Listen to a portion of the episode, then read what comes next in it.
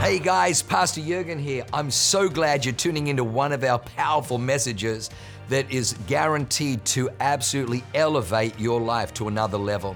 At Awaken, we only want to preach fresh, real, powerful to help you grow stronger in your walk with God, develop your faith so you can take more territory. I'm praying that God blesses you and enriches your soul as you listen to this amazing word from God. God bless you. I was walking around this morning in the sprinkle. Didn't think I was gonna be able to walk. I even brought my dog out. My dog's like eight pounds. I thought my dog was gonna fly away. Freaking devil, man. News, media, whatever. It's like if we didn't learn anything from 2020.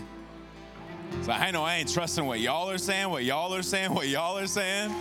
I'm showing up to church. I'm worshiping God. Glad you're online. Better not be in San Diego. That's all I gotta say. Or Salt Lake City or Boise.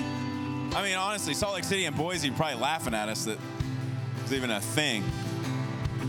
But I was walking this morning and I and I heard God's because I was like rebuking the wind. Because I don't I don't I don't know. I don't want the wind. The wind the wind can stay at home. But rain, we need some rain. I heard God say, let it rain. Let it rain. Let it rain. Let it rain. Because there's there's some things that will only grow if rain comes. There are some things that will only grow if rain comes. There are some things in your life, in my life, that we desperately need. I don't need anything other than an open heaven. If I have an open heaven and the rain comes from heaven, then I know that my marriage, I know that my family, I know that my finances, I know that my city, I know that if God gets involved, it's game over.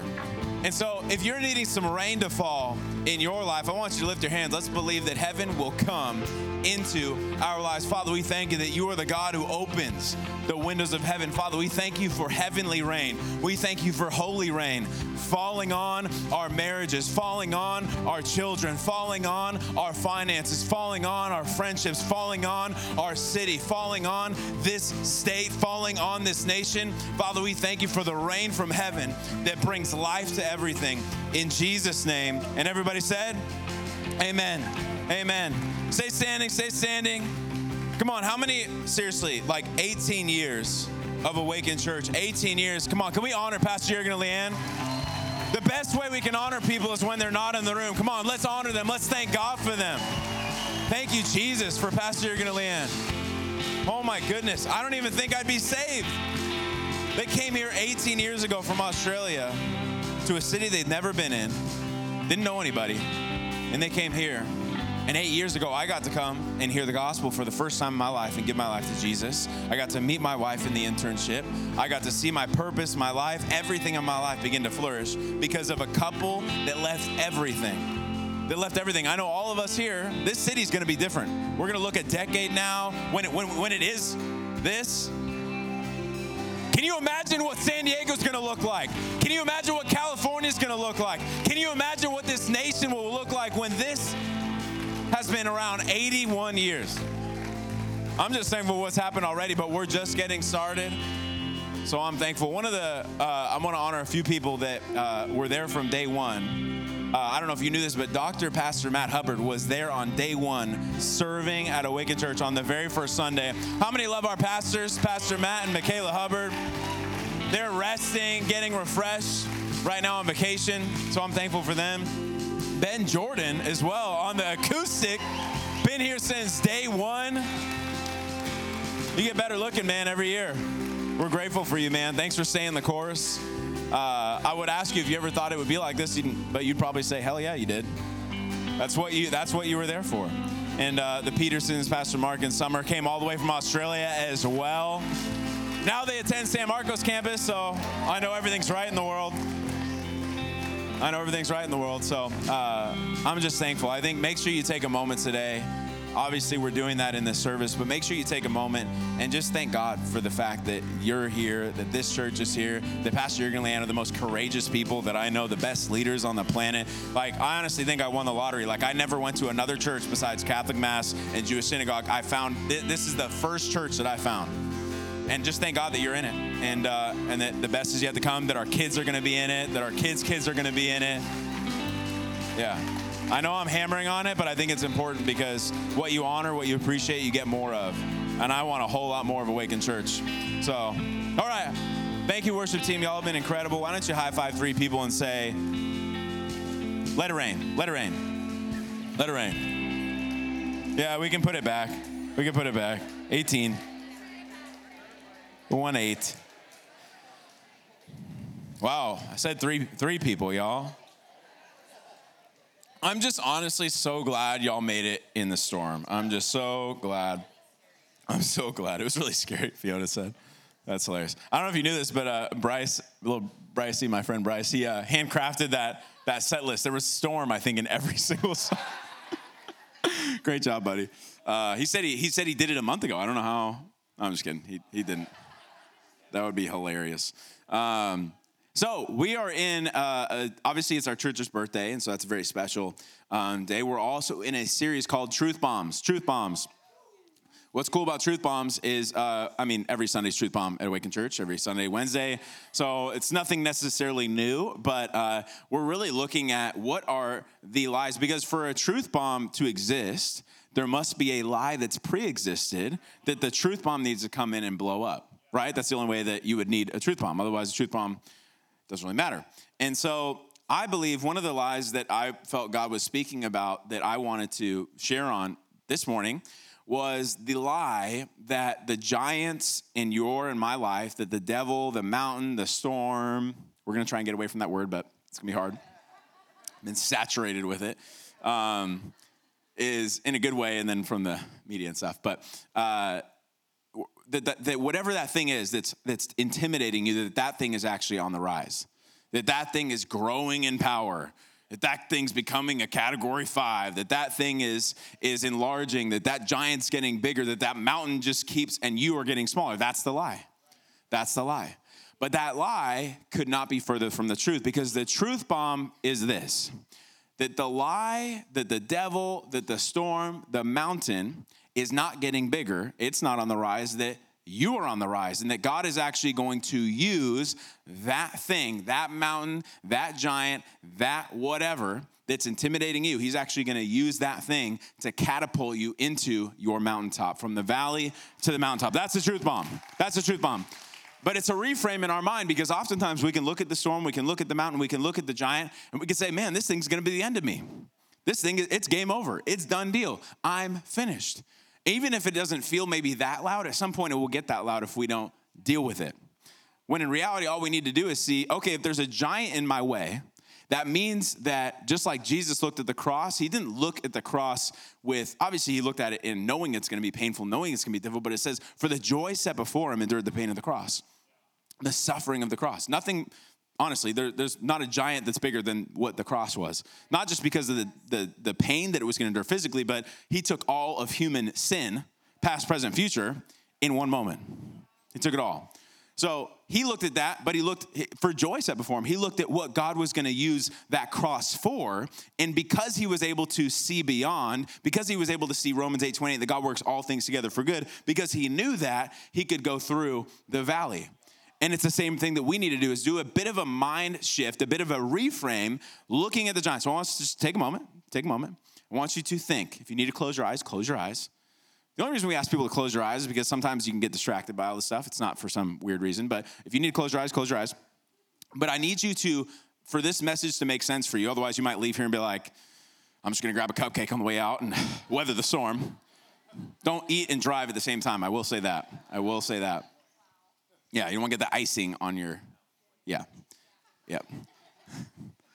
But I want you to do this. I want you to think about the giant that's in front of you. And I don't want you to think about it in a place where it gets big and it's all scary. I want, but I want you to be honest. What's the giant that you need to face today? It could be a legitimate, like, physical thing. It could be a relationship that desperately needs mending. It could be something in you, an insecurity, a fear a, an anxiety, it could, it could be uh, a financial distress, whatever it is, I want you to look at the thing and know exactly what it is as we take through how we're going to tear down the giant and exalt the things of God in your life. So I want you to know that. And as you get that, everybody say, I got it? I got it. Okay, if you don't get it, get it. Okay? before we go. So, the title of this message is On the Rise. On the Rise. Pretty cool. It's actually a song that we released, in case you didn't know. Little plug, little plug for the worship team. If you go on your Spotify or you go on your Apple Music or whatever platform you use, I don't know if there are any other ones. It'd be SoundCloud. SoundCloud, yeah. I don't think it's on there. Probably have to do a remix to get on that one. But uh, download it, play it. It's, it's, it's one of those songs. I love our pastor, uh, Pastor Jurgen, he, he, he said that there's a lot of really great adore songs, like adore God, like we want to adore, and but there's we need war songs. We need warfare songs. Because when you're in the valley facing a giant, I don't need an adore God. I need a warfare. I need to, I need to take this thing out. And, and, and how many know we're in a bit of a warfare season in this country? a little bit of a warfare season in this state, in this city. And so we need some warfare songs. And On the Rise is one of the best warfare songs I think that's out there right now.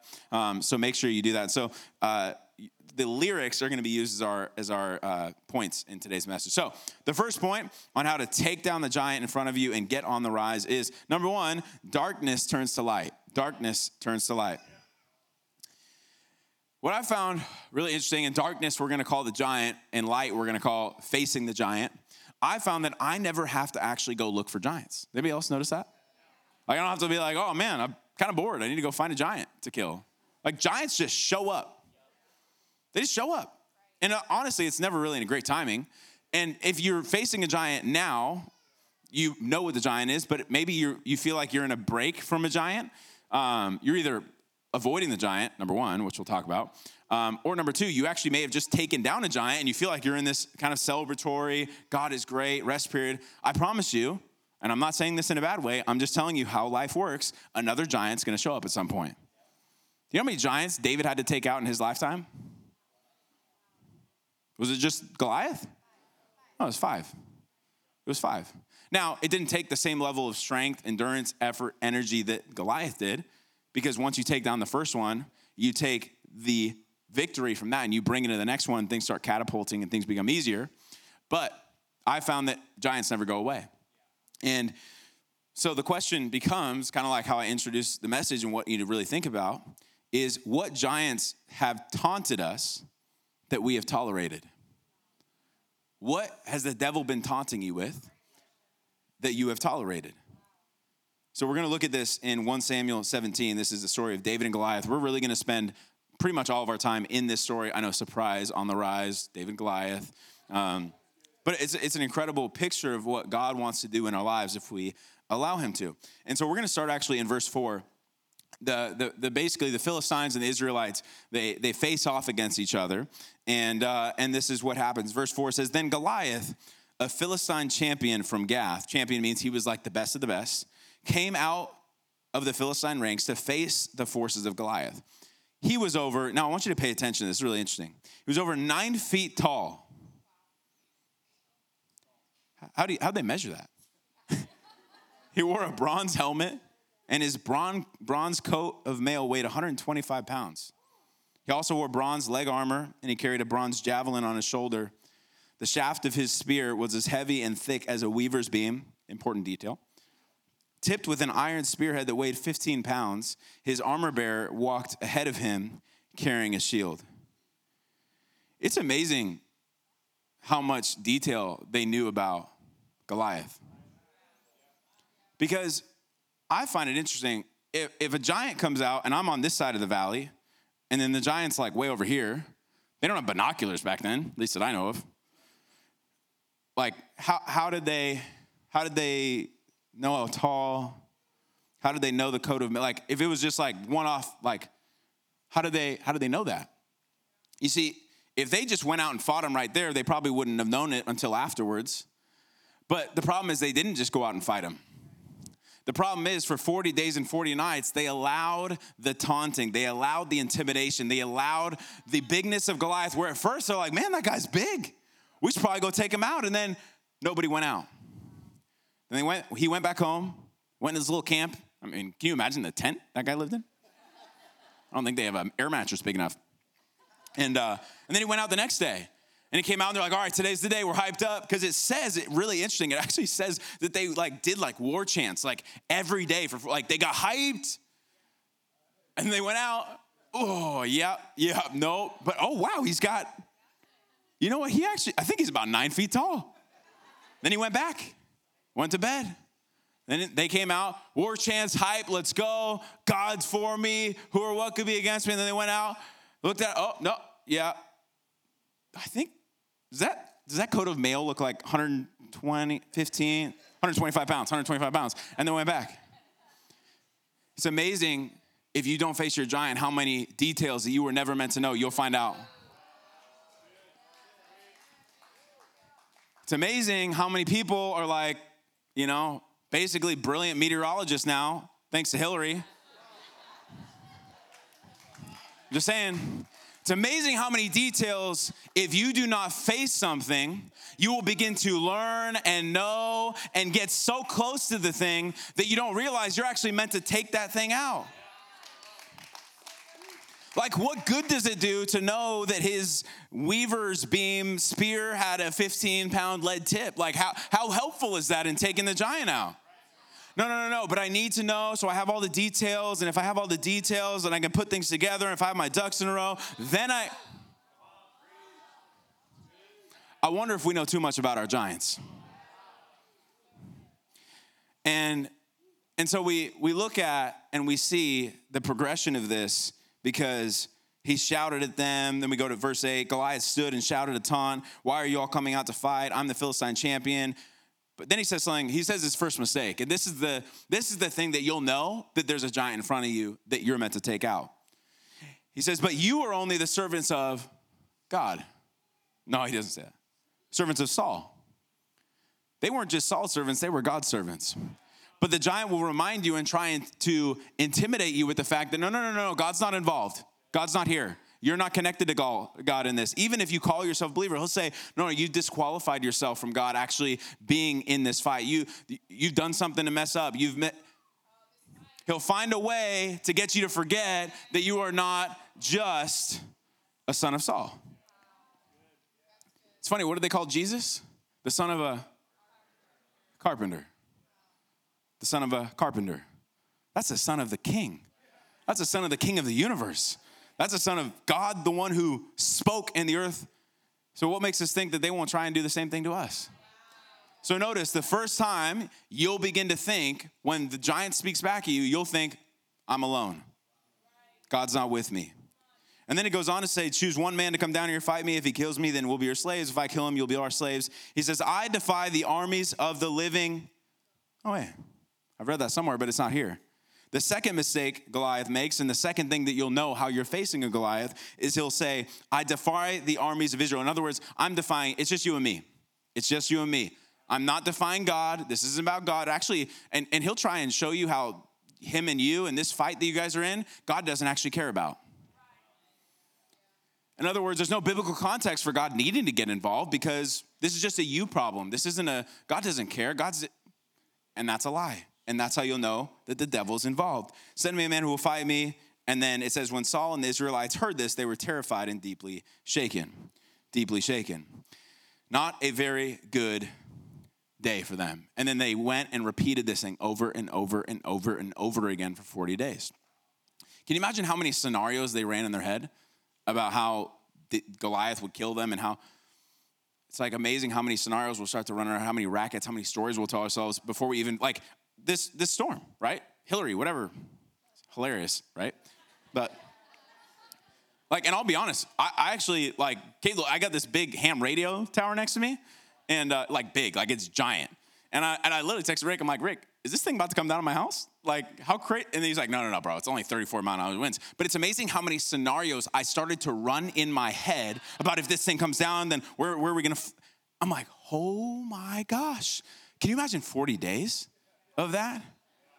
You know, how many of us have run the same rackets about different things that we just need to go down in the valley and face? You see, I found that more than half the battle is literally just showing up in the valley and facing Goliath. You know, because today's culture will say, just live with it, just accept it, learn to coexist, find a win win. Let's find a win win, right? Win win. Win for Philistines, win for Israelites. But God didn't say that. God said, This is your territory. You will possess the gates of your enemy. God didn't want them to tolerate sin. God didn't want them to tolerate the demonic. God actually wanted them to take it out. But when you start listening to the world more than you do God, you're going to end up with that. They'll say, hey, this isn't the hill to die on. Go find another hill. Wait for the right hill. Problem is, if you wait for the right hill, eventually they'll come to your hill. Goliath would have kept pushing back until they had nowhere to fight from. They'll say, no, the hill's in Texas. Oh, the hills in Florida. No, the hills in freaking California. And until we stand up and take this giant's head, that thing's gonna come to Arizona. That thing's gonna come to Texas. Thing's gonna come to Florida. My hill's right here in San Diego, California, and I ain't going nowhere. And I'm thankful because I only have that level of courage because Pastor Jurgen Land have that level of courage. When COVID got crazy, when things got gnarly, they said, This is the hill. This is the hill. California is not lost, it will be redeemed. It will be redeemed. And, uh, and I remember when, uh, when I had uh, grown up talking about a Goliath, I mean, my, my dad died when I was nine years old. My mom almost died the next year from the exact same thing. So by the time I was 10 years old, you could say I went through a bit of trauma, and uh, and I know that's a big word, and you know we use it in different scenarios, but I really felt like it had changed my life in a, in a pretty big way, to the point where I went to bed and all I could think about was, I wonder what's going to happen when I die, because I went to Catholic mass and I went to Jewish synagogue in the same week, every week, and I didn't have a lot of truth bombs coming out of Catholic mass and I didn't have a lot of truth bombs that I could understand coming from Jewish synagogue because I go to Catholic Mass and I fall asleep within 20 minutes, have no idea what they thought about eternal life. And then I'd show up, like, if I'm the only one, okay. Uh, and then I would show up to Jewish synagogue for Shabbat service, and uh, and they just said, "Hey, you're good. You're chosen. You're chosen. You just got you got you got born right." You know, I'm like, "Wow, that's I don't know if I believe you." Like, feel pretty jacked up to be in heaven, so I don't think that's accurate. Um, but if you say so, so I had no peace about it. And so I would go to sleep every night wondering, literally, my thoughts would be like, when I die, because it could happen at any point, because I almost lost both my, I was almost an orphan. And, and I was like, okay, well, if I lost, you know, them and I don't know where they are, is he, is, is my dad just like in the ground? Is he aware that he's in the ground? Like I went through all these scenarios because I had no truth to confront Goliath with. If you're in the world and you don't have Jesus, and you're alone in the valley, you have no ability to take down any giant. You can think that you're taking down giants, 10x and stuff, whatever. The real giants that haunt you, you have no ability to conquer without Jesus because you need truth in order to drop a truth bomb, just in case we need to know that. And Jesus is the way, the truth, and the life. And so I was just haunted by this anxiety, this panic, and I would have these like mini attacks. It just it would it would be, and I just thought it was normal. And then you know by the time I get into high school, I'm so done with it that I'm like, you know what? I'm just gonna hide this stuff. I'm gonna numb it. I'm gonna find a way to not think about this. So I started smoking weed. I started drinking more. I started getting into the party scene and just whatever I could do to stay away from it, to reject it, whatever. And guess what? It went away for a little bit, but then it kept coming back, kept coming back, kept coming back. And it would haunt me until I was about 22, got invited to church, and for the first time, I got the answer to that question that was actually the truth, which is if you believe in Jesus with your heart, confess with your mouth that he is Lord, that you follow him, guess what? You're set free. You're saved. You have eternity in heaven with Jesus. And so that put me at peace. I thought it was gone forever. And then six years later, so this is like a year and a half, two years ago, I'm a pastor at this point. I've been a Christian for a while. I go to men's prayer. I know how to pray. I take authority. I understand all the things. I'm in a connect group. I'm like doing all the stuff. I'm planted in the house of God. I tithe, all this stuff. And yet I'm going out to go preach in uh, Salt Lake City. And, uh, and I'm on a flight. Thank God it was only an hour and a half. And out of nowhere, I have a panic attack. Out of nowhere, like blindsided me completely. And instead of like immediately texting my friend Casey, instead of immediately texting Dr. Matt, instead of immediately texting my anybody. I just tried to numb it. I just said, no, no, no, that didn't happen. I don't know what that was, but I don't. I think I had too much caffeine. I literally think I think I just had. I shouldn't have had coffee before the flight. Obviously, that's what it was from. And I'm telling y'all, this was a year and a half, two years ago. Like, and I'm on the way to preach faith, and I'm trying to hide from the thing. And the problem was, I never went down into the valley, and I started to get to know that thing really well. I busied myself, so I kept doing other things to try and avoid thinking about it, but it kept showing up, kept showing up.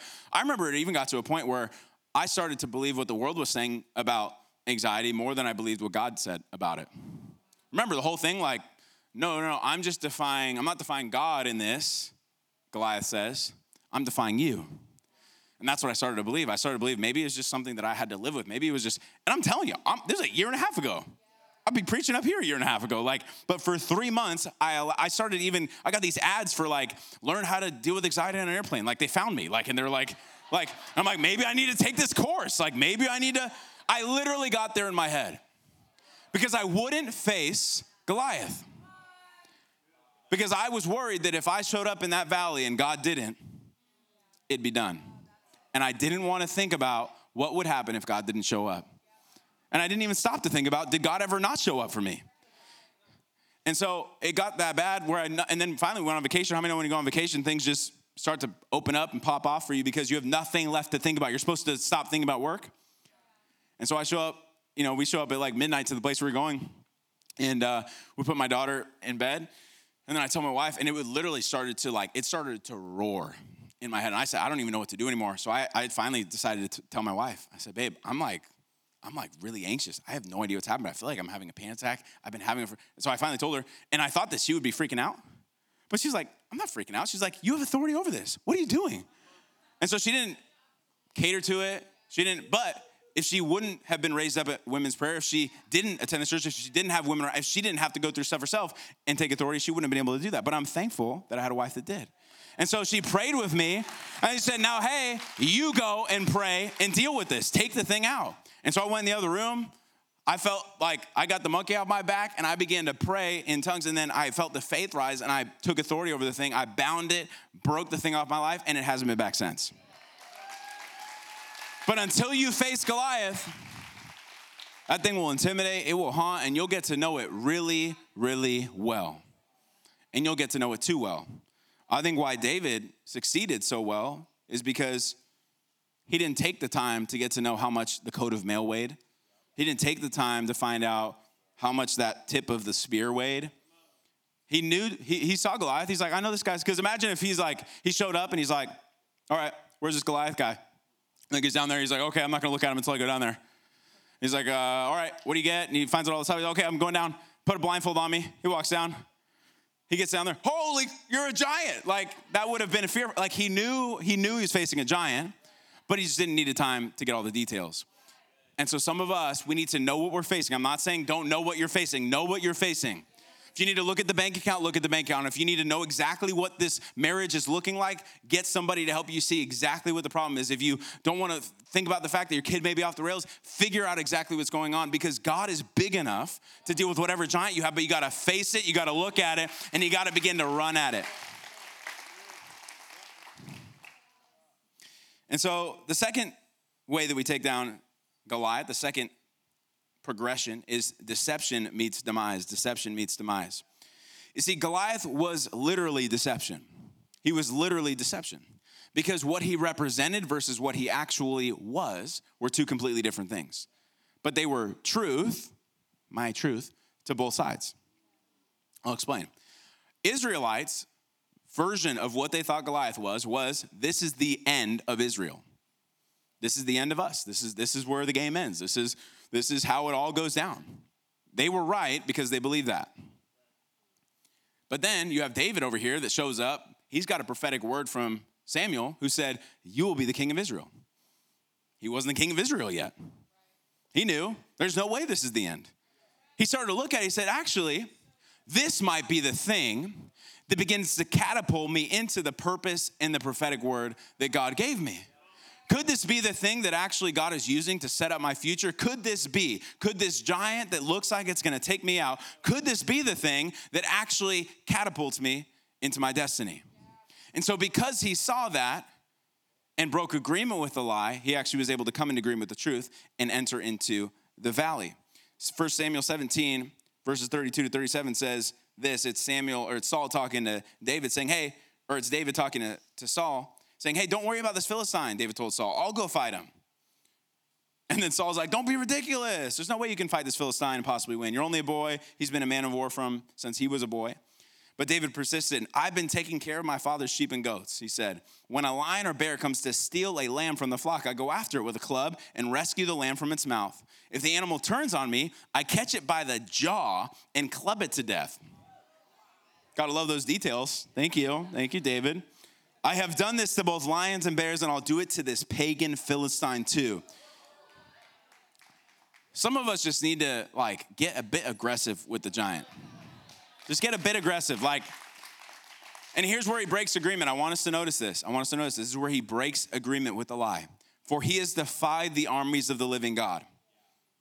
So he's breaking agreement. He says, I'll do it again to this pagan Philistine too, for he has defied the armies of the living God. Because the truth that had existed before then, that the Israelites believed, was this guy is going to take us out because he's defying us. David said, No, no, no, no. I'm breaking agreement with the lie.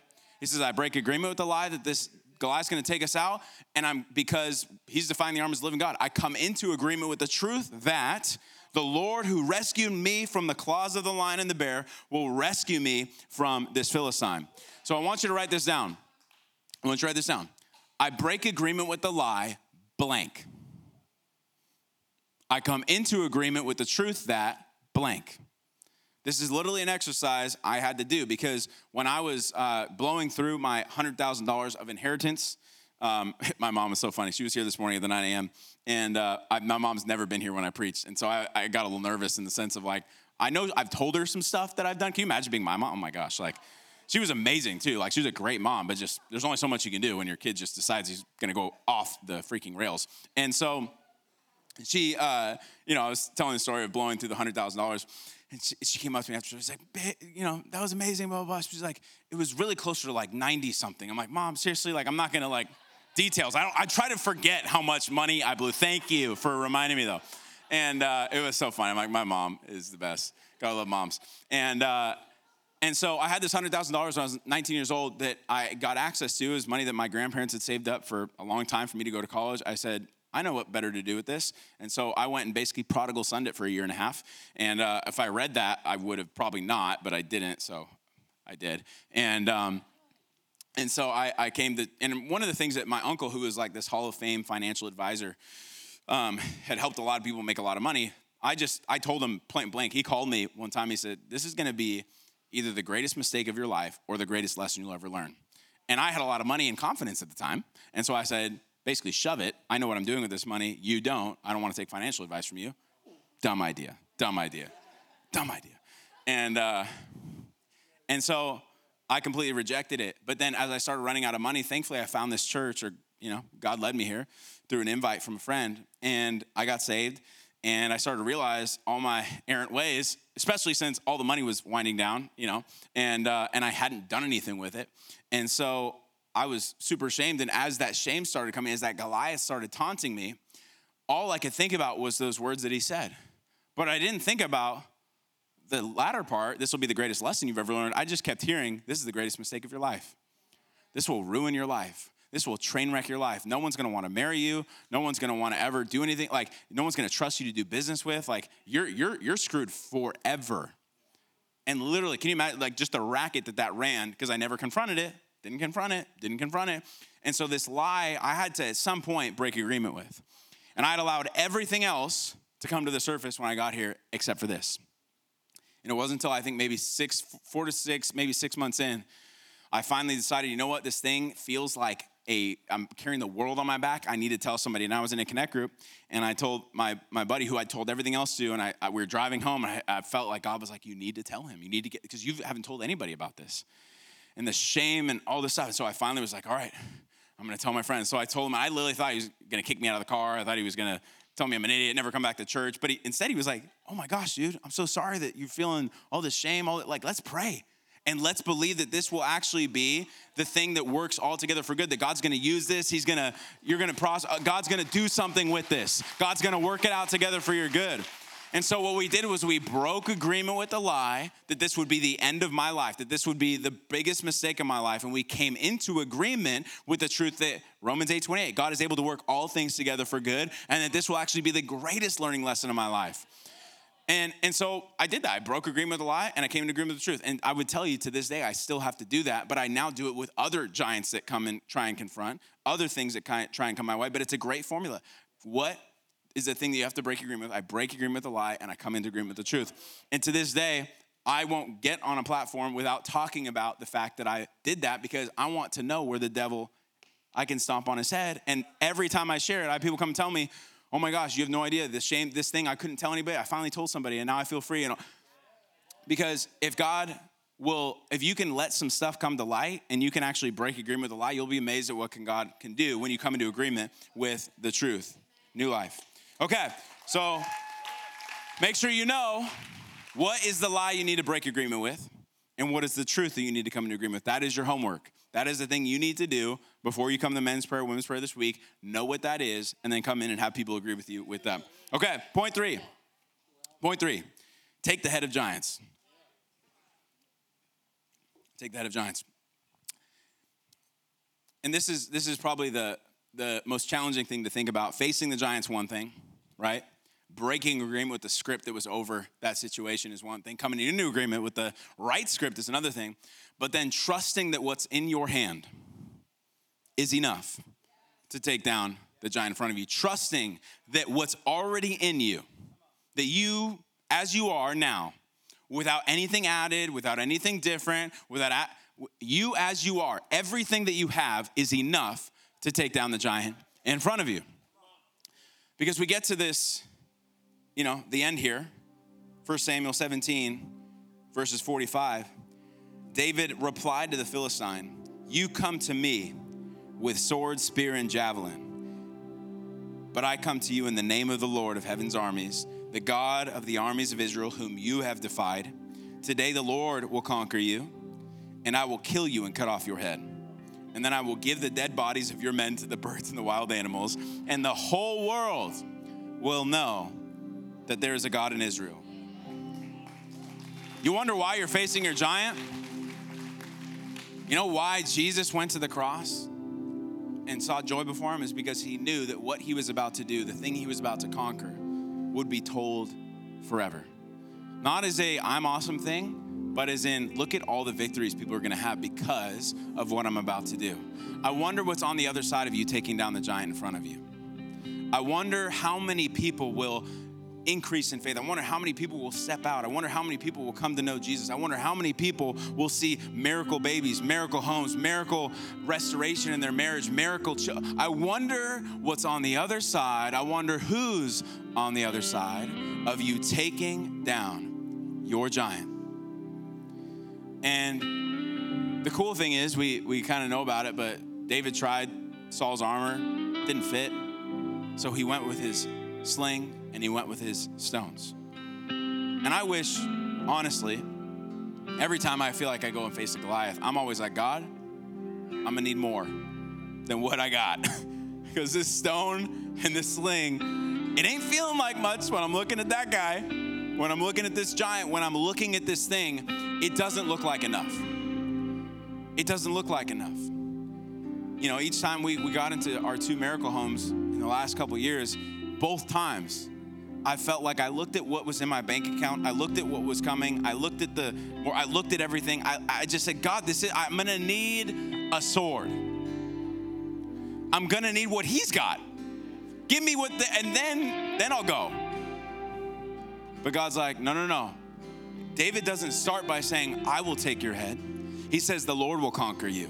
He says, the Lord will conquer you. The Lord will conquer you. And then I will kill you and take your head. If you had to take down this Goliath in your own strength, in the natural, hell yeah, you would need a bigger sword.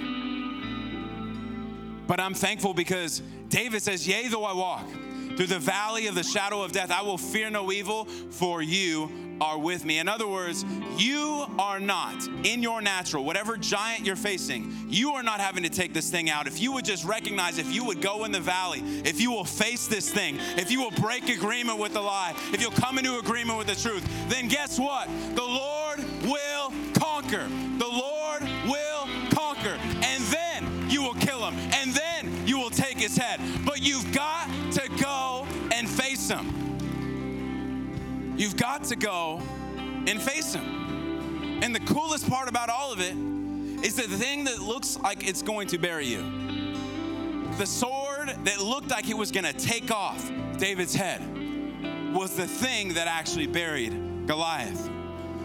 You see, you need what's in your hand because when you use what's in your hand, you'll take what's in the giant's hand and you'll finish it.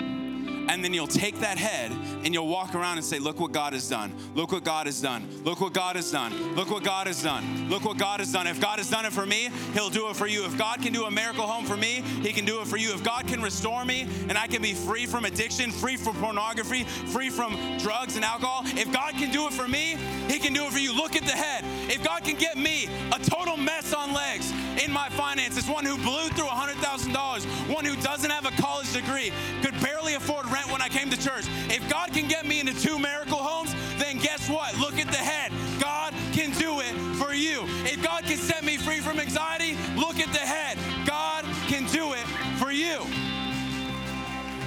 This is why we have men's prayer. This is why we have women's prayer. I don't show up to prayer because I got nothing better to do at 5:30. I barely make it at 5:30. I think I'm usually there at 5:38 at best. I show up because I need to hear, I need to see the head.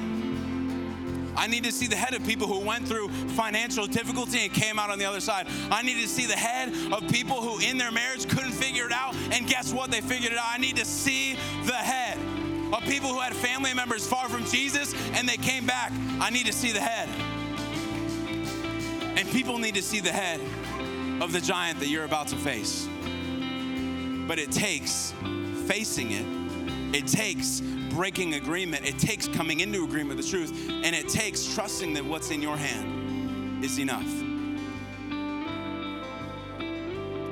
And so we're going to pray. I want everybody to bow your heads, close your eyes. If you're in this room, I'm going to have some of us stand here in a second.